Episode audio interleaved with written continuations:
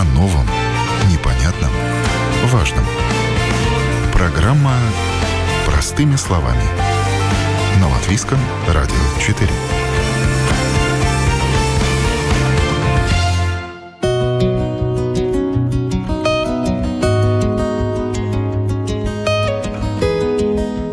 Даже если мы живем относительно спокойно сегодня, это не гарантия того, что точно так же будет и завтра. Военные конфликты, чрезвычайные происшествия, природные катаклизмы. В любой кризисной ситуации важно не растеряться. Вода, еда, документы, деньги – это первое и основное, что нужно взять с собой, если дом приходится покидать в спешке. Что делать в первые семьдесят два часа и что потом? Как собрать тревожную сумку, куда идти, чем помочь себе и другим? Об этом прямо сейчас говорим в программе «Простыми словами». Меня зовут Яна Ермакова, и начнем с общего контекста. В свете геополитических событий и не только Министерство обороны Латвии в последнее время активно призывает жителей знакомиться с буклетом «семьдесят два часа», который опубликован на сайте саргс точка эл ви. Заранее подготовиться к любой экстремальной ситуации – это лучший способ защитить себя и своих близких, подчеркивает глава ведомства Артис Пабрикс. Мы знаем пословицу «Готовь сани летом, а телегу зимой». Буклет Минобороны – это напоминание о том, что делать в кризисной ситуации. И я не говорю только о войне. Это могут быть природные катастрофы, ситуации, когда пропало электричество, не работает связь и нет доступа к банковским счетам и закрытой аптеке. Подумали ли вы о том, как будете действовать? Подумали ли, как будете заботиться о близких и сами о себе? Я призываю обратить внимание на буклет, чтобы мы были готовы к любому кризису. И подготовиться нужно, пока кризиса нет. Брошюра о личной безопасности каждого не случайно называется «семьдесят два часа». Парламентский секретарь Министерства обороны Байба Блёдниеце рассказала о нашей программе, почему самостоятельно человек должен продержаться именно трое суток. Это такой стандарт, который принят э, вообще э, в целом, что первые семьдесят два часа государственные все организации направлены на то, чтобы э, решить прямой кризис. Но, как мы видим и сейчас в Украине, и армия, и все другие институции, которые государственные, решают прямую угрозу.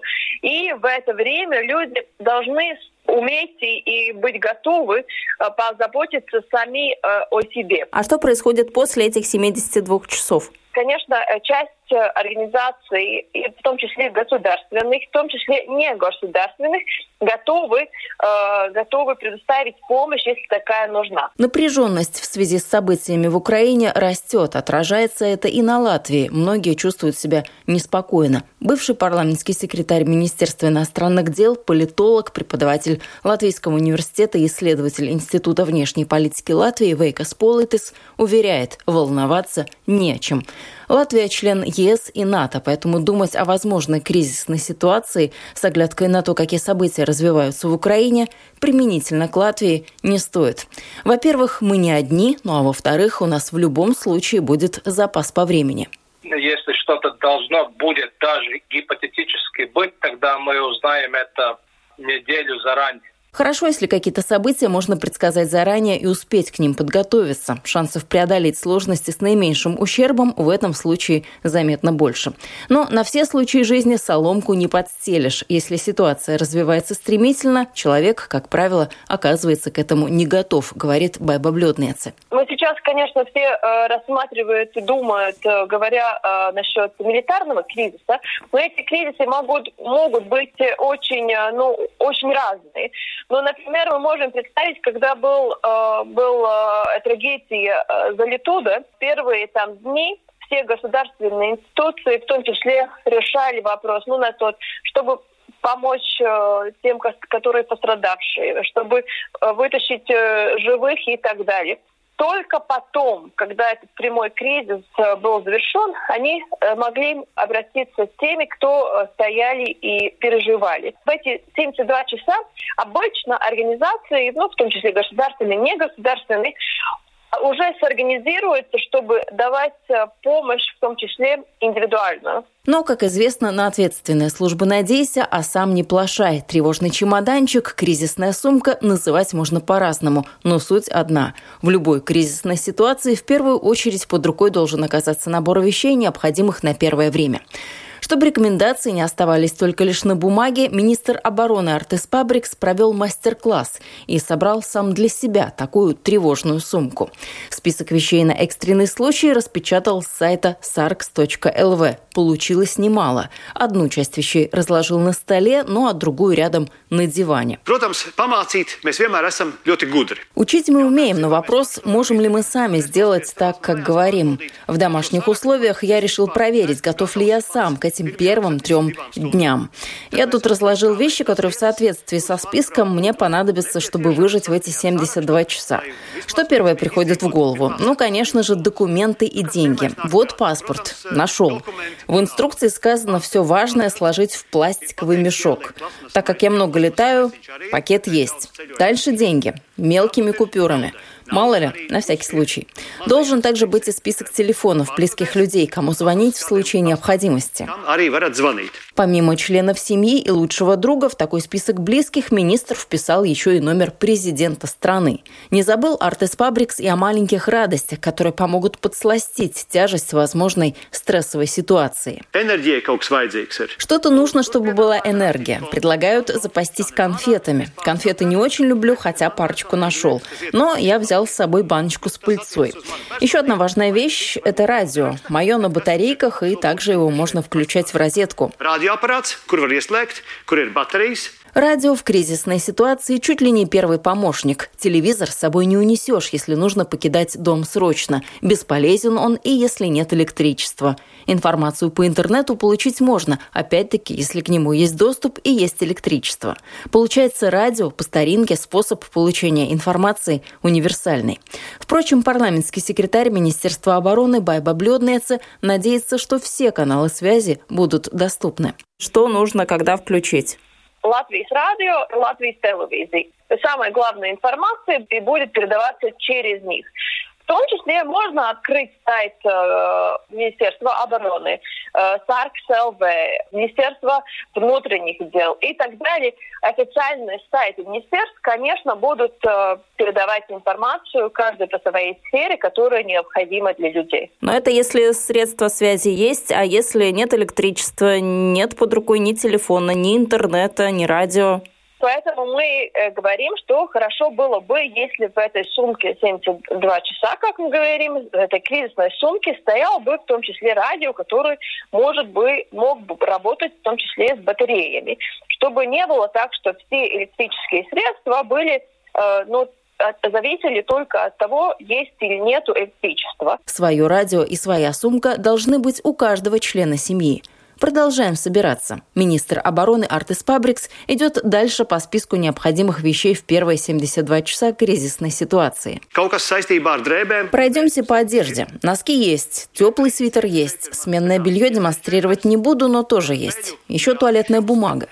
Подумать нужно также об освещении. Для этих целей фонарик, на мой взгляд, неплохой. Еще набор предметов первой необходимости, чтобы можно было почистить зубы и помыться. По работе мне часто приходится Приходится летать, поэтому такой маленький комплект тюбиков дома нашелся легко. Конечно же, лекарства. Для горла, для глаз, для ушей, для живота. Тут уж кому что нужно. С собой должен быть и телефон. Так что я положил еще и зарядку. Подумать нужно и, что называется, о хлебе насущном. Я взял пару банок консервов. Это важно, потому что я люблю покушать.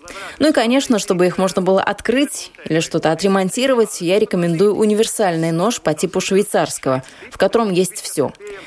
По инструкции все это нужно уместить в рюкзак. Не знаю, влезет ли. Здесь на диване у меня еще палатка, вода, пить надо, и воды я бы, кстати, взял больше, но брать нужно ровно столько, сколько есть сил унести. Мне еще нужен витамин С растворимый, мне это помогает от усталости. Дальше дезинфицирующее средство. Что у меня тут есть? Суповые консервы, также карандаш, ну и блокнот, в который можно записать что-то важное.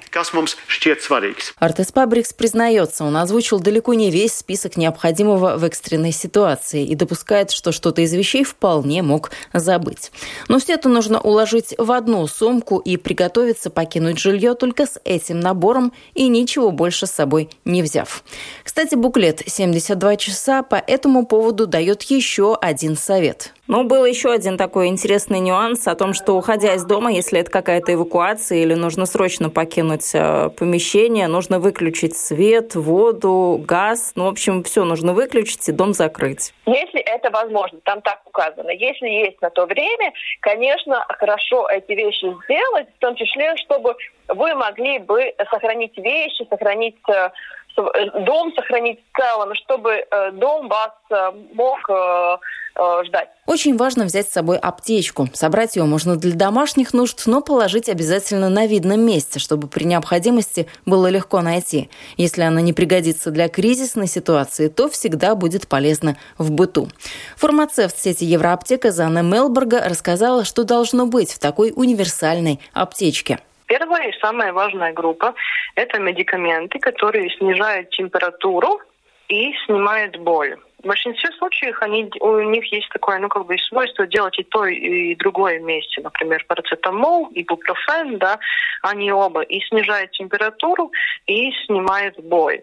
Если в семье есть дети, тогда обязательно надо посмотреть на медикамент, подходящие по возрасту ребенка. Да? Если маленькие дети, это всегда сиропы, да? Если дети уже постарше и могут уже принимать таблетки, тогда это уже таблетки, но доза меньше, чем у взрослого человека. Да? Так что надо всегда смотреть, чтобы была дозировка и форма, подходящая для всей семьи. Да? Если для взрослых это таблетки, для детей это сиропы. Потом следующая группа – это медикаменты, которые для пищеварение, да, или какое-то пищеварение расстройство. Это может быть, например, что-то съели, да, это будет тогда группа энзимов, которые помогают э, переварить пищу, которую вот съели, например, слишком много или такую непривычную. Еще есть группа, это э, такие ожоги, да, мелкие ожоги, и тоже очень хорошо, если дома есть э, самое популярное, это пантенол пенка, да, неприятное ощущение ожога тоже смягчает. Пригодится также перекись водорода, которую используют как средство для обрабатывания ран и порезов, но фармацевт советует не усердствовать, использовать перекись исключительно для ран грязных, если нужно что-то промыть. Если рана не грязная, тогда э, есть уже препараты, которые не так сильно эту рану как бы дезинфицируют, да, и даже это не надо так сильно даже ее там очищать. Так что тогда после, вот, если мы будем применять меньше вот, химические вот эти растворы, которые дезинфицируют рану, да, эффект будет лучше, рана будет заживлять лучше. Ну и когда мы уже продезинфицировали, нам надо нанести какой-то или гель, который лучше заживляет, да, или мазь, и сверху можем положить э, пластырь. И очень хорошо, если дома есть разные, разные размеры пластыря, да, потому что а, зависит от насколько глубокая и широкая может быть эта рана, да, и можете выбрать самый лучший пластырь, который подходит для этой раны. Ну и бинты. Вот это с, такой, ну... типичный состав домашней аптечки, да, что там должно быть. Если есть такая аптечка, уже хорошо, но еще лучше дополнить ее комплектом средств для оказания первой медицинской помощи, которые обычно возят с собой в машине. Там будет все то, что надо для первой помощи, если кто-то, например, попал, ну, в какую-то неприятную ситуацию или перелом ноги или что-то другое, ну, где нам надо оказывать первую помощь, в этом комплекте все, что для этого нам понадобится, уже есть. И всегда советую тоже посмотреть, все ли на месте, да, потому что иногда что-то из этой аптечки человек взял или, или использовал, да, и надо всегда э, положить обратно, да, или уже тогда купить новый комплект этой так называемой автоаптечки. Но если а... идет речь о какой-то кризисной ситуации, когда человеку нужно сразу эвакуироваться, как-то быстро, у него нет времени, наверное, стоит подумать еще о таких медикаментах, которые специфические, которые человек принимает. Да, это третья группа. Это медикаменты, которые вот принимает человек, если у него уже есть какие-то хронические заболевания, и он сам знает, какие это медикаменты. И всегда надо смотреть, чтобы медикаменты, ну, не кончались. Например, ну, типичная проблема, что мы как фармацевты в аптеках видим, да, человек приходит в аптеку в последний момент, да, выпил последнюю таблетку, да, уже нужна на следующий день следующая доза, но, например, медикамент кончился, на месте нету, да. Значит, надо немножко тоже заранее уже смотреть, на какое время у нас хватит медикаменты. В Латвии, например, если это компенсируемые медикаменты, их выдают на три месяца. И я бы всегда советую заранее отоварить эти рецепты, да, чтобы не было так, что вы до последнего момента и только тогда приходите в аптеку. И даже если хорошо, что вы можете прийти в аптеку, у вас есть рецепт, а если еще надо записаться к врачу, да, чтобы этот рецепт выписали, да, всегда надо такие медикаменты помнить заранее, да, и чтобы они дома были, и чтобы им хватало именно для ежедневного применения, особенно если медикаменты серьезные, это медикаменты для давления, медикаменты для сахарного диабета и очень много других очень серьезных хронических болезней, где э, при э, употреблении медикаментов не должно прерываться ни на день, да, ни на час. Зана Мелберга советует также не пожалеть в кризисной сумке места и взять прибор, который меряет давление, и термометр, чтобы померить температуру. Желательно еще дома научиться всем этим пользоваться самому и обучить близких. У нас запрещены э, штутные термометры, да, и э, клиент выбирает больше электронные. Но вот, например, ситуация пришла, у ребенка температура или у вас близкого человека, у вас самого температура, да, но вы э, не посмотрели инструкции, не умеете пользоваться термометром, да, так что я советую, если у вас дома есть термометр, то надо посмотреть заранее инструкции, научиться им работать, пока у вас еще нет температуры, потому что момент, когда, например, вам вы заболели, и кто-то из ваших близких заболел, и нам надо еще читать инструкции, как мерить правильно с этим аппаратом, да, это очень трудно. Лучше научиться пользоваться термометром во время, пока еще у вас нет температуры, да. А что, может быть, будет бесполезным в такой кризисной сумке на случай какой-то непредвиденной ситуации? Если вы собираете такую сумочку, э, витамины туда класть не обязательно, да. Но можете, например, может быть, оставить С-витамин, да, если будет простуда или что-то такое, тогда можно, можно там С-витамин быть, да.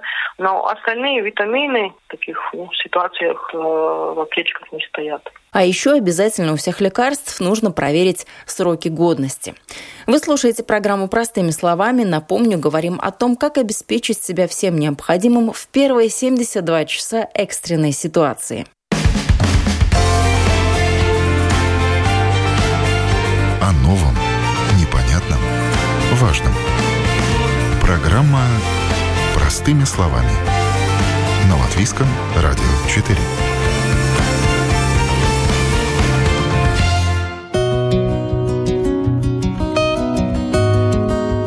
Напомню, в эфире программа «Простыми словами». У микрофона я, Яна Ермакова. Кризисную сумку мы собрали на случай, если придется срочно эвакуироваться. Но ситуации могут быть разными, и вполне возможно, что идти или бежать никуда и не придется. Тогда нужно подумать о том, как максимально автономно прожить на своей территории. Бывший парламентский секретарь Министерства иностранных дел Латвии, политолог, преподаватель Латвийского университета и исследователь Института внешней политики Латвии Веико Сполитис говорит, что две большие разницы – живет человек в частном доме или в квартире. В моей семье мы живем в доме, из-за этого у нас есть свой колодец, нам нет проблемы с водой, мы всегда, у нас она есть, но те, которые живут в квартире, они должны держать всегда какую-то пятилитровку, чтобы была вода для питья. И, конечно, думать, что если мы семьдесят два часа, это почти три сутки должны продерживаться, тогда, конечно, надо и думать о том, как в туалет пойти, и, значит, из-за этого сколько надо воду снабжать. То же самое с едой, то же самое с батарейками для радио, если э, не будет больше электричества. И, конечно, заранее держать где-то в маленьких купюрах пятьдесят-сто евро, потому что если не будет электричества, не будет банкоматов, не будет ничего. Я только что вернулся из Украины, и сейчас то, что мы видим, это в реальности так и происходит. Вы сказали о том, что в доме, если что-то такое происходит, жить лучше, потому что можно какую-то свою такую автономную систему наладить. С той же водой можно запасы положить, скажем, в подвал, еды, консервов, воды, еще чего-то. В квартире, где можно оборудовать такой уголок, то есть это должна быть какая-то вот такая вот уже собранная, готовая сумка, или человек может собирать ее, вот зная, что там час икс скоро, он может спокойно составить себе списочек и собирать потом эти вещи. В своем доме уже есть всякие комнаты, где всякое стоит, и свой колодец и так далее, как вы это очень четко сказали. Но если говорить о квартире, тогда, конечно, одна пятилитровая банка или две пятилитровые, это не такие большие деньги. Пусть они стоят где-то, где вы знаете. Значит, там консервы, сухой хлеб, что-то еще, что вы знаете, сухой суп, они дешевые, там до пятьдесят центов. Сухой спирт купить, если хотите, тогда не будет, например, газа не будет, тогда вы можете выйти во двор и сделать суп. Так что вот все, все такие маленькие вещи, ну, каждый должен подумать. И, конечно, держать эту сумку, где вы знаете, что если что-то будет, тогда берете ее и уходите. Ну, сумку это если можно подготовиться. У человека есть время, он эту сумку сложит, положит туда все необходимое. А если действовать нужно быстро, если речь идет об эвакуации, скажем, ну, в ближайшие десять-пятнадцать минут, что делать тогда? У тех, у которых есть машина, они берут самое главное, что у них есть, значит, свои деньги, кредитные карты, паспорт, и уезжайте туда, где вам правительство сказало, в какое направление надо ехать.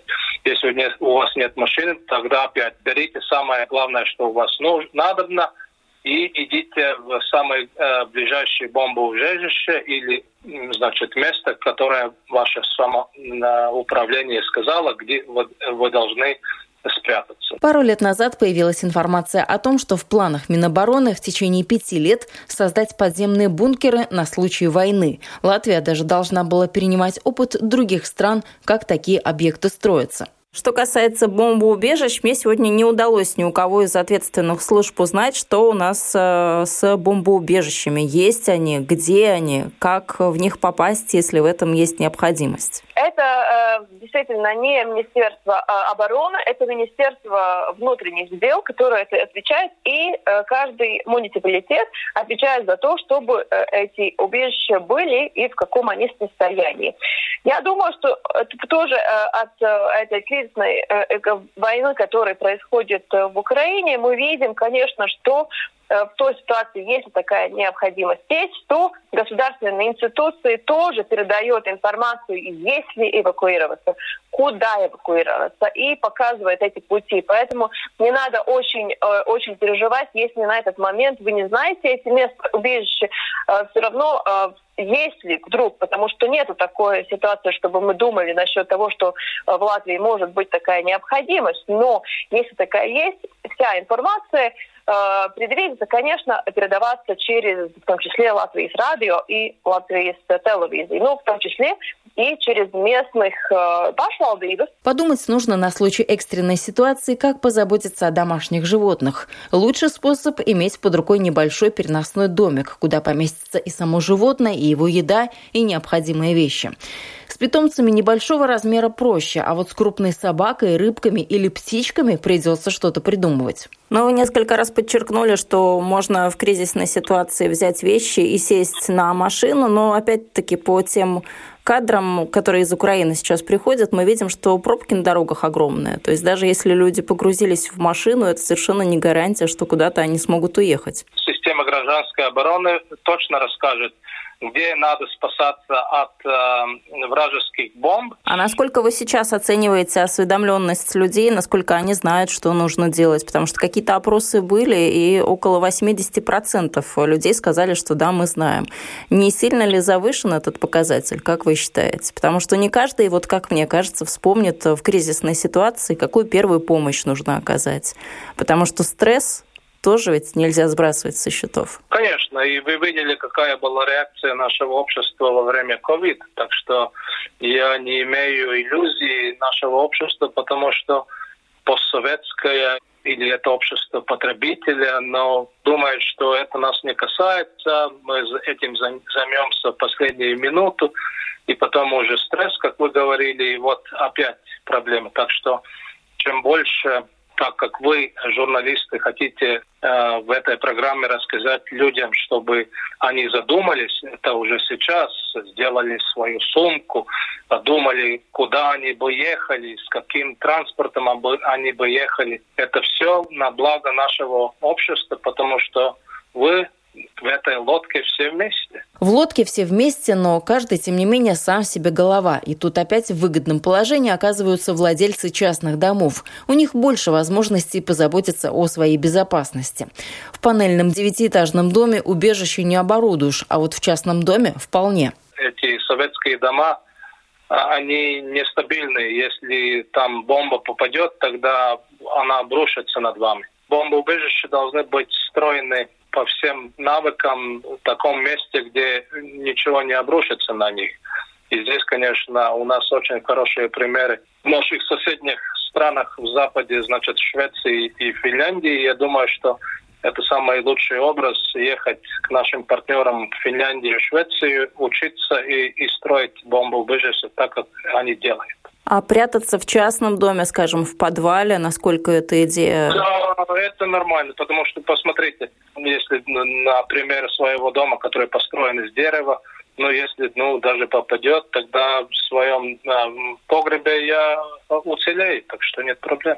Каждый может сделать свой дом как его крепость, и, и он знает, где хорошее место, где можно спрятаться. Ну, тут, наверное, не лишним будет сказать о взаимопомощи. Если кто-то живет в квартире, а знакомые, друзья живут в доме, можно договориться о том, чтобы к кому-то приехать, и такую договоренность, наверное, желательно бы а, заранее сделать. Очень прекрасный совет, и я думаю, что если мы, Латвии, э, без различий наших доходов, языка, который мы говорим, мы это проговорим, тогда это нас только сплотит. Так что из ваших уст э, э, э, в ухе Всевышнему, так что пусть люди понимают и думают, и, и планируют свое будущее. Ну, будем надеяться, что будущее будет все-таки светлым, и планировать будем какие-то приятные вещи, а не сборы кризисных сумок. Но, тем не менее, если уж все-таки человек сел составлять список и собирать эту сумку, наверное, нужно подумать о теплых вещах. Сейчас у нас приближается лето, весна, теплое время года, но, тем не менее, с какими вещами нужно выходить из дома с этой кризисной сумкой? Все-таки с пуховиком и с чем-то теплым, или вот действительно на один день вещи взял и пошел? Если лето, тогда это будет тепло. И все равно, если ты хочешь даже в ближайшем лесу переночевать, тогда э, что-то лег- легкое себя на- накрыл, и, и тебе влажность ночью не, не будет беспокоить и, и спасать от э, э, этих москитов, как это на русском. Да? От комаров, да. Да, от комаров. Это одна вещь. Другая, ну, все-таки... Э, носки, чтобы теплые были, чтобы была пара нижнего белья. Мы, например, зимой используем термоноски, они очень хорошо помогают. Те люди, которые сами занимаются спортом или ходят в паргайн, как это на русском. В походы, в походы. Да, походы, но они тоже знают о этих вещах. Так что там нет никакой высшей математики, все-таки просто надо задуматься, если я должен быть выгнан из дома на три дня, тогда что самое главное, чтобы сохранить теплоту и поесть. Палатка пригодится. Нужно ли палатку с собой взять, прихватить? Палатка может пригодиться, но она, она все-таки весит что-то. Человек, который не привык, трудно будет. Веико Сполитис, помимо того, что политолог, ко всему прочему, еще и земесаргс, так что навыками выживания владеет в полной мере. В непростые времена лучше держаться именно таких людей, кто что-то знает и умеет не на словах, а на деле. Но вопрос может быть такой циничный, но тем не менее он важный. Обычно в самолетах по технике безопасности рассказывают, что нужно сначала маску надеть на себя, а потом уже на ребенка. Но опять-таки Аптеки. Как бы цинично это ни звучало, но это инструкция, которой надо подчиняться, чтобы выжить самому и, возможно, спасти ребенка. Как в кризисной такой ситуации? О чем нужно думать? О ком нужно думать? О себе в первую очередь или стараться помочь другим? Ну, конечно, если вы не можете себе сам помочь, так же, как в самолете, вы не можете спасти ребенка, если вы сам захлебнулись э, дымом, да? Так что сперва вы все сделали, потом э, вы убедитесь, как вы поможете своим ребенкам или старикам. Конечно, мы можем жить своей э, жизнью, но в такие тревожные времена мы должны следить за СМИ, и здесь, конечно, Латвийское радио четыре делают хорошую работу. Но вы, как специалист и обычный человек, кто, может быть, менее подготовлен, сколько можно вот так вот выжить, взяв с собой одну сумку, выйдя из дома и, собственно говоря, больше в этот дом не вернувшись? Если сумка хорошо подготовлена, неделю это максимум. Ну, если, ну, самое главное, чтобы у вас была вода и, и, и еда, значит, вы должны задуматься об этом. Если у вас нет много воды с собой, тогда вы должны знать, где это достать. Мы, земесарги, знаем, как можно и фильтрировать, например, в лесу воду из, из реки или из ручья. Три дня, неделю можно прожить, да. Но это если человек, допустим, в обычных условиях, более-менее нормальных находится. А если он попал в окружение, где нет возможности ни до какой-то воды добраться, ни еду получить? Тогда уже надо думать, как выживать. И, и, и есть разные курсы выживания, потому что это все в зависимости от вашей локации. Значит, если вы в центре города, тогда вы должны думать, как использовать систему канализации, чтобы без препятствий передвигаться. Если вы не в городе, тогда ну, должны знать, как хорошо передвигаться в лесной окрестности, в зависимости от времени года. Значит, одна вещь – это зимой, и тогда у вас теплая одежда должна быть. Если это летом, это легче. Так что здесь много факторов. Ну вот тоже один из факторов. Мы сейчас с вами как-то говорили, так разговор повернулся в сторону больше военной угрозы, а ведь кризисную сумку можно собирать абсолютно на любой случай. То есть это может быть, ну ладно, землетрясение нам не грозит, но, по крайней мере, наводнение может быть, это может быть какая-то срочная эвакуация. И вот кто-то из экспертов, когда мы тоже спрашивали о том, что же должно быть в этой кризисной сумке, нам сказал о том, что под каждое какое-то вот такое либо природное явление, либо какое-то событие, которое от человека не зависит, нужно собирать какую-то свою сумку, что такая вот общая сумка, универсальная, она не для всего подойдет. Вы с этим согласны или нет? Сумка может быть универсальная. И я вообще думаю, что, например, женщины такую сумку даже умеют лучше собирать, потому что те женщины, которые родили, которые шли в роддом, у них же есть своя сумка, да? Она, по сущности, совсем другая, там другие надобности, но они знают, что это означает, как подготовить сумку, и они уже своевременно, месяц перед родом, и они уже подготавливают эту сумку. Таким же образом, и те мужчины, которые в армии или земсарги, они тоже знают, что это означает нашу сумку подготовить. Веико Сполитис считает, не лишним было бы устроить гражданские учения, имитирующие возможные реальные условия, чтобы взвыли сирены и прошло объявление о том, что нужно собраться в бомбоубежище с комплектом необходимых вещей.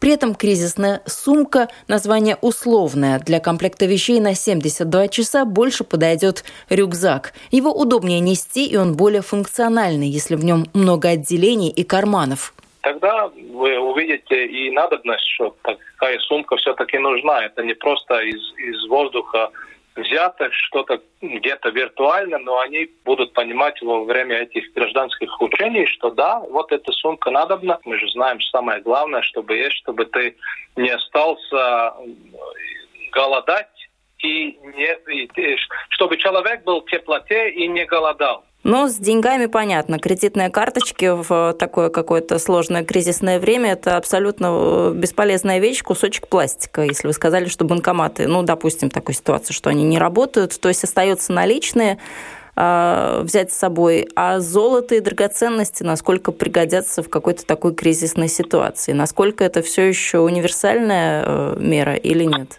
Да, но... Я, например, я свое золото дома не держу, я держу это в банке, так что нет смысла. Но если люди держат, держат такие вещи дома, конечно, они могут с собой взять, это универсально, конечно. Жизнь на чемоданах не сахар, но буклет безопасности и не предлагает долгосрочный сценарий. Продержаться самостоятельно нужно всего лишь трое суток и всего лишь с одной сумкой. Напишите в комментариях, собрано ли у вас все необходимое в одном месте и что лично вы считаете нужно делать в кризисной ситуации. Вы слушали программу «Простыми словами». Этот выпуск подготовила я, Яна Ермакова. На этом прощаюсь. До новых встреч в эфире.